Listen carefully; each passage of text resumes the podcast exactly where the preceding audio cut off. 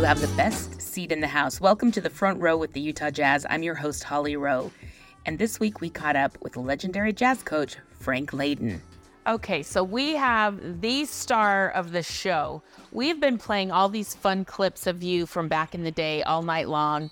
Um, how were you able, when you first got the job to coach the Jazz, kind of bring them to Utah and and get the people started to get excited about it? Well, you know, I looked at it as a challenge. And let's face it, the Lakers didn't ask me to coach them. So this was the job. And I said, well, I got to make the most of it. And it was funny, Holly, because when I first, it was first announced that I was coming to here, I had been with the Atlanta Hawks with Hubie Brown. A lot of, we were building there, a lot of success.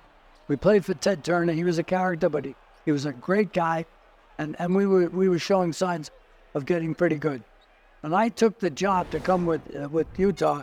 First of all, I thought Utah was in Europe. You know, I, I it was it was it was amazing. I said, Salt Lake City, Utah. What are you kidding me? That's next to Jerusalem, right? I, I had no idea. So anyway, uh, we got here. People said, you're not going to last there. When they get your act, with your cigars and your language and your, your gait, they'll kick you out of there so fast. So I said, well, I said, it takes two to tango. And I said, you know what I'm going to do? I talked to my bishop, all right, Bishop Federal of the Catholic Church. And he said, Frank, they're going to love you. So love them back. Love them to death. And you know what I did? You did. I, I, I went, I knew we didn't have a good team. If we had a good team, Holly, we would have stayed in, in uh, you know, uh, New Orleans, yeah. New Orleans. So, so I thought, what I've got to do, I've got to convince these people that we're an asset. So I went around to the high schools, the, the, the high school boards, and said, what can we do? Well, we'd, we'd prefer you didn't play on Friday nights, because we play football. and We play the basketball game, stuff like We don't want you to steal us from that. I said, you know, we're going to steal from you when we get good, and that's going to be out of the press. We're going to steal pages on the on the front page of the of the of the Deseret News and the uh, Tribune. We're going to steal from the radio and TV. There's no doubt. The pros are here, and we're here to stay. Now we better get good, because you can't promote a funeral. You know what I mean? You got to have a good team. So I mean, I tried to get around to visit every town in this state. Anybody that wanted to hear me, I was talking in 7-Eleven, down the basement. I I was talking in churches. I was all over the place. You know, Monday night. Uh, what are? Uh, what the the moments of the Family home evenings. prayer- family home evening. You know, I was all over. But I go because I was the only face of the Jazz. We we lost, uh, uh, of course, the great Pete Maravich, who was a great great player. It was a shame he didn't play. But we didn't have a very good team. So you know, and I I could tell stories, and uh, and make it up, and because you know, I came I came from a reasonably tough background, and I fought my way up, and I wanted to bring that with our team and make that our brand. And after a while, we did. You know, I think that you were, and I'm not just saying this, you were the perfect person at the right moment for Utah to advance, for people to fall in love with your personality, get interested in this team. You drew eyes, you were interesting, and then you were a heck of a coach. How did you balance, you know, being fun, being the act, being on all these things, but then being an outstanding coach and teacher? Well, you know what? I think I think uh, Johnny Wooden told us a long time. Someone asked him, "What's a good coach?" He said, "A good coach is one who wins when he has good players. Nobody can win with bad players." I worked with Hubie Brown. In fact, I went to college with, played with him in college, and we had a great coach there, Top Scout John Cal. But the thing is, nobody, you know, Hubie could make them play harder, make them play a little better, but uh, you know, you're not necessarily going to be better until you have better players. So what do you have to sell? Patience. And patience is a virtue, and, and it's tough. A lot of people don't have it, especially when you're charging people. You know, you go into a restaurant and you have a bad meal, you're not coming back. You come back here and you have a disappointing performance on the part of your team or a play. I love the theater, by the way. I love baseball more than basketball, and I love the theater more than all of it. But but th- that, needless to say, this was my job. So I said, well, what do I have to do? What do I have to sell here? Me. There is nothing else. So I, and I belief, up- right? Belief that they could could get better. yeah, you know what? It takes time, and and s- sure enough, we did some things that that turned out to be better than we ever thought. You know, the the obvious things of of getting uh, uh Karl Malone or John Stockton, future Hall of Famer, uh, Pete Maravich or what have you. That's that's easy. But what about the others along the way? Thurl Bailey. What about Mark Eaton? What about Bobby Hansen? You know, uh, you know Ricky Green. Uh, you know these uh, Jeff Wilkins, who was here tonight. These these kind of people. It was the support staff behind the players that we earned by being bad, by getting to good draft picks, and uh, and getting lucky. You know, and uh, and sure enough, when we got them all together, they believed in myself, and that was important. I said, fellas, all I'm going to ask from you is that you give me everything you've got, every single day. I'm going to ask for two hours of practice. We want you to be on time. We want you to come dressed, ready to play, you know, and we want you to try to listen and, and obey what we have. We had great assistant coaching, Phil Johnson. It was a proven coach. We, and he knew the territory because he grew up here.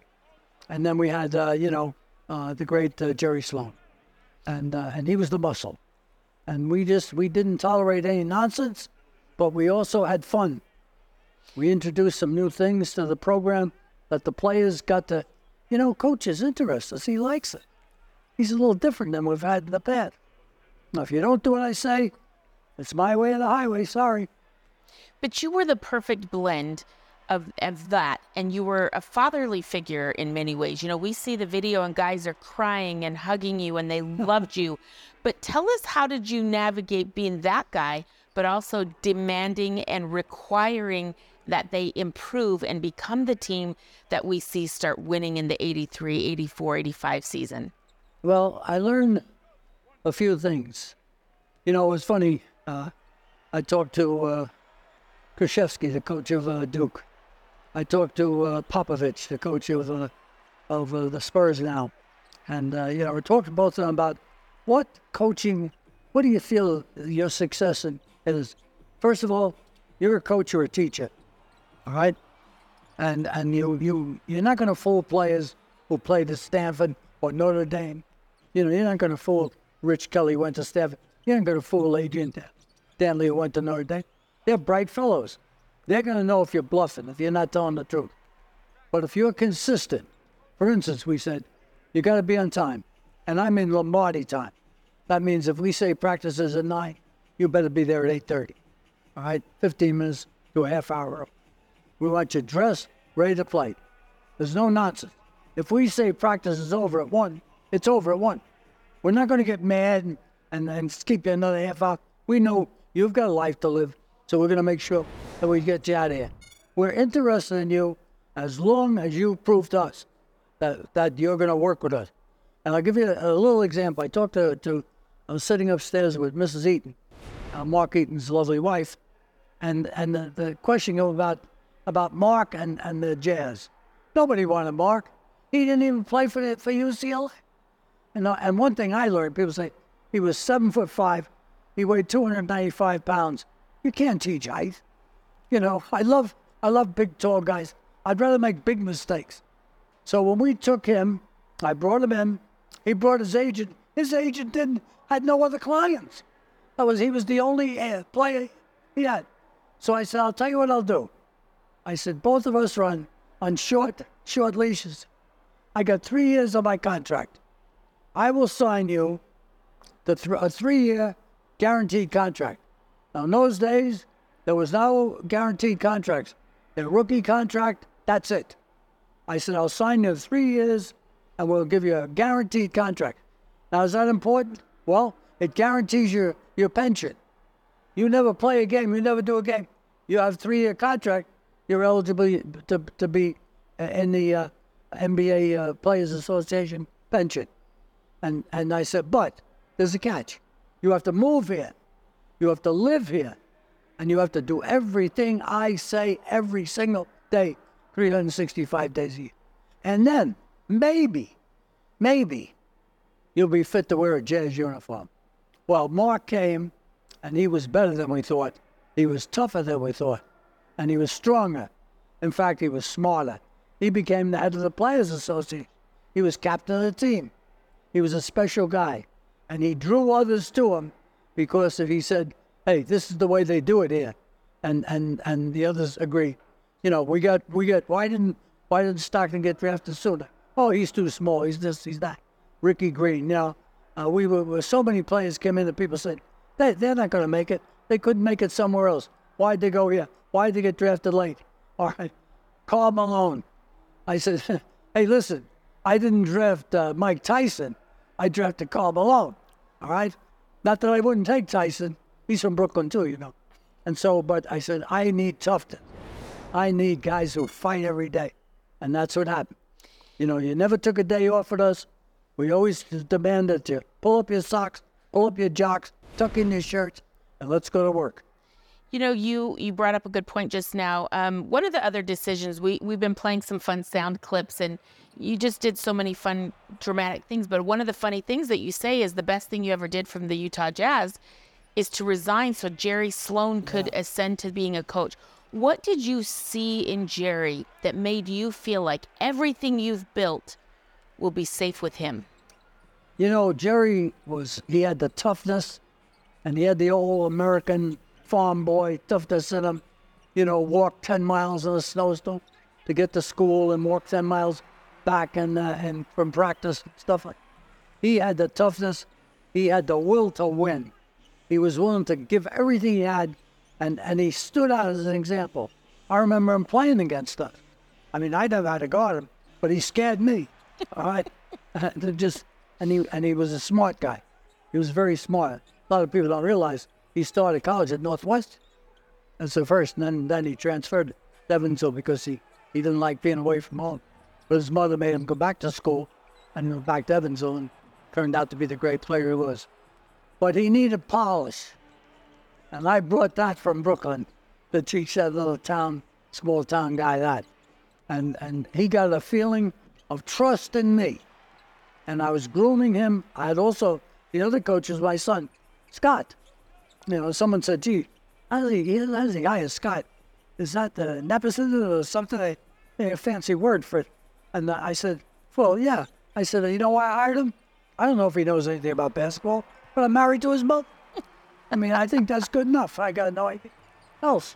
So anyway, you know, when Jerry was ready, it seemed to work right out. I was done. I had coached 10 years in high school, 10, 10 or 11 years in college, and this was like my ninth or 10th year in the pro. I was ready to, and if I had any regrets, there was two regrets I had about just coaching here. One was not being able to handle the Dantley situation. You know, Dantley was. Uh, in what way? Well, I think I was the father. I was the one in charge. I should have made it work. I let I let his agent uh, uh, take over, and he was smarter than me, I guess. That was it. But we kind of lost him, and Dantley's a good guy. And when they wanted to hang his number up and get him into the Hall of Fame, I was all for it because I said it wasn't his fault. He was the student. He was the he was the player. I was the one in charge. I screwed up, not him. I, that's something I would have done different. But I learned that like a lot of people do. You learn that later in life. And uh, I think uh, the other thing is, I wouldn't have spent so much time in it. You know why? I spent more time with other people's kids than my own. All right, I had uh, uh, Scott Layden, who played in college. I saw two games. I saw him play once in high school, once in college. My son Michael was with me today, brought me over here to the game. I saw him. He played football, baseball, and basketball right here in town, and I don't think I saw a handful of games. I gave up that part of my life, which I saw later on when my grandchildren started to play, and now I'm out seeing more women's soccer and softball and everything else, and that I, I realized what I had missed. You don't want to. You don't want to be so foolish that you give everything up. And then, of course, uh, you know, my lovely wife she deserved better. I went to school when, uh, when she worked. She worked when I went to school. So, you know, we worked together that way. But you know what? I said, this is enough. I've had enough. What am I going to do? Win the championship? Doubtful, but maybe. I said, but I think if I step up one one grade and give Jerry a chance with Scott, with Phil Johnson, I think they're going to have a, a, a, younger group together, and I think they'll they're good because I think uh, guys like uh, Sloan and I mean uh, uh, uh, Malone and, and Stockton really believed in and they really believed in Jerry, and they would go to war with him, and I had had enough. I I think there's a time everybody should look at themselves and say, maybe I should step. Maybe it's a father who turns his business over to his kids, or whatever. But there's a time, and that was the right time for me, and it was the right time for for them, and of course uh, the rest was history. We had no doubt the second best basketball team, not in the NBA, in the world, in the world, and uh, you know, except for this or that, who knows? We we might have uh, been the, the world champs, but we were very exciting, and and when people said they'll never be able to support an NBA team in this city. Well, you know, Wendell Ashton, the, the publisher of the Deseret News, who worked so hard to get us here, Larry Miller, who helped to build this wonderful building we're in, and so many people who bet everything they had on us making. Well, they were right. And here we are. 50 years later. Yeah, 50 years later, and, and you know, all star games and everything else. I doubt, and I mean this, I'm not bragging, I don't think we would have got the Olympics with for the Jazz. You're right. We had to prove that this city could support We could handle big time, right? All star games. Yep. Uh, we could we could handle a big TV, and and the people could work here, and you know everybody's afraid. Well, this is a six day city. Nobody works on Sunday. Nobody does anything. But they proved that was wrong, and we ended up being, you know, an Olympic city, and we'll be an Olympic city again, not because of that, but because we proved already we can do it better than probably anyone else in the world. I want to take you. I, I hear I hear the fans cheering and the game's getting close, kind of coming down to the wire. I want to get your thoughts on the Jazz right now, because you come to the games. You're you're here all the time watching games. You still love this team. I love this team. I love the game. You know, I don't get down when they lose. Why not? That's one thing. I do the same thing in my college. I love my college where I went to school, where I played at Niagara and then coached there for 11 years. And and but when I read in the paper, oh Niagara lost to Canisius, oh they lost to St. Bonaventure, I don't quit. Hey, that's that's okay. You know, all I want them to do is do the best they can, play as hard as they can, live up to their their expectations and what their potential is. You can't ask people to do more than that. You know, but here's our problem here. We're young. We have a young, inexperienced coach. All right, he's learning on the way, okay? And I think he does a pretty good job. Just by the fact that he never gets technicals. He's he's always in control. That's one step above me. He always always will be. I used to go frantic, you know, cause it looked like a place was on fire when I was coaching. But the thing is, I think they're young. They got young players.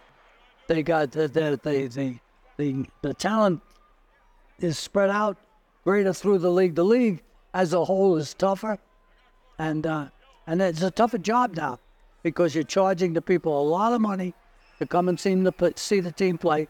And like I said before, you want a good meal, you don't want to pay for a bad meal. You won't come back. So they got to they got to turn out a good product. Now, who we got? Danny Ainge. I, I'm not worried about him. Winner. He's been everywhere he's yeah, ever everywhere gone. he's went.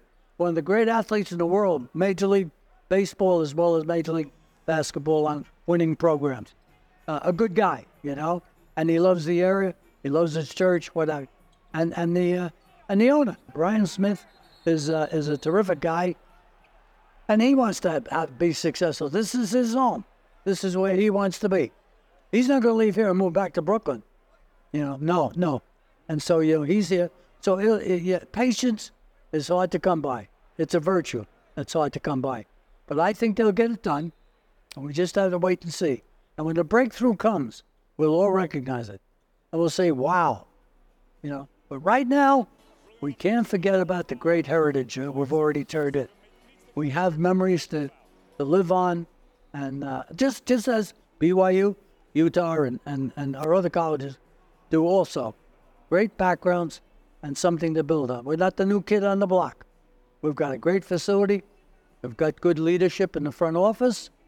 and uh, we have good uh, good uh, leadership on the floor, and we have young players.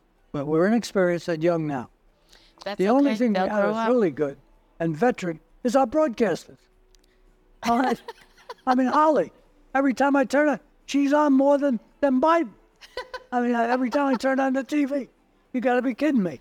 You should run for president.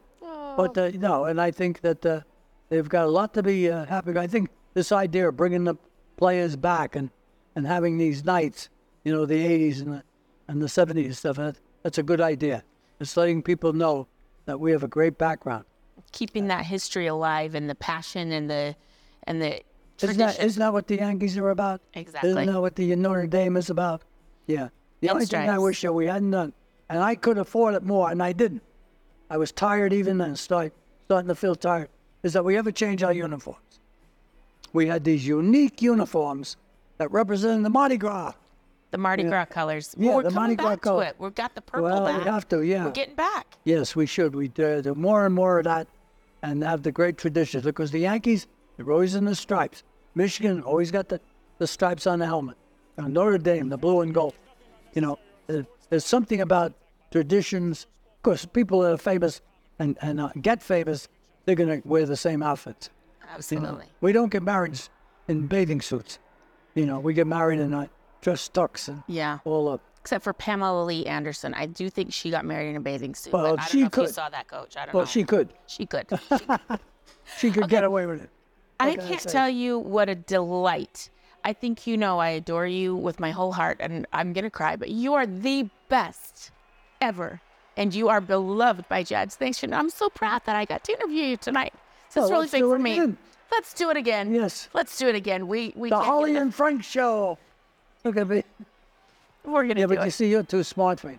You have to remember all these sports at one time.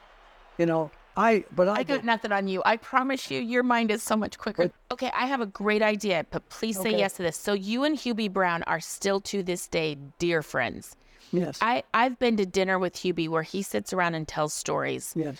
Can we have some kind of Hubie Frank date that we just sit and tell stories all night? him. He's the famous one. Okay, I'm gonna work on it. I'm gonna work was. on it. Uh, I have to, I'll tell you this though. This will be a good say I admitted this. I copied of his papers. That's how I got to college. Hubie was a very good student, you know. So, and I wasn't. I was a good sleeper, but we roomed together for four years. But I bet you gave him some pizzazz and personality. I you bet it was a good partnership. He, he did he ever change in personality? He he was a very good baseball player. And then of course we had Calvin Murphy. Right. Oh, one of the greats. Yeah, so what happens is that's that's what you need to.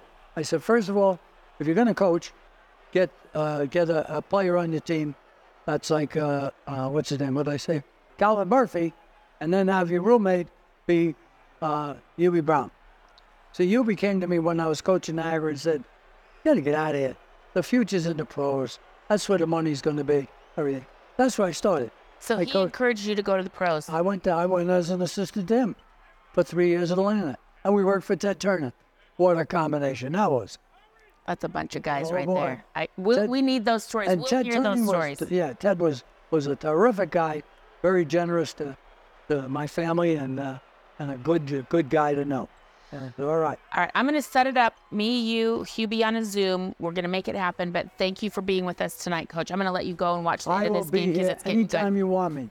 Every- Anytime the Jazz need me, I told Ryan, you you know you know it. You know where to find get, you. Get him, get me. All right. I love you. you, Coach. We love you so much. Thank you so much. Thank you. Love you too, Robert. Thank you.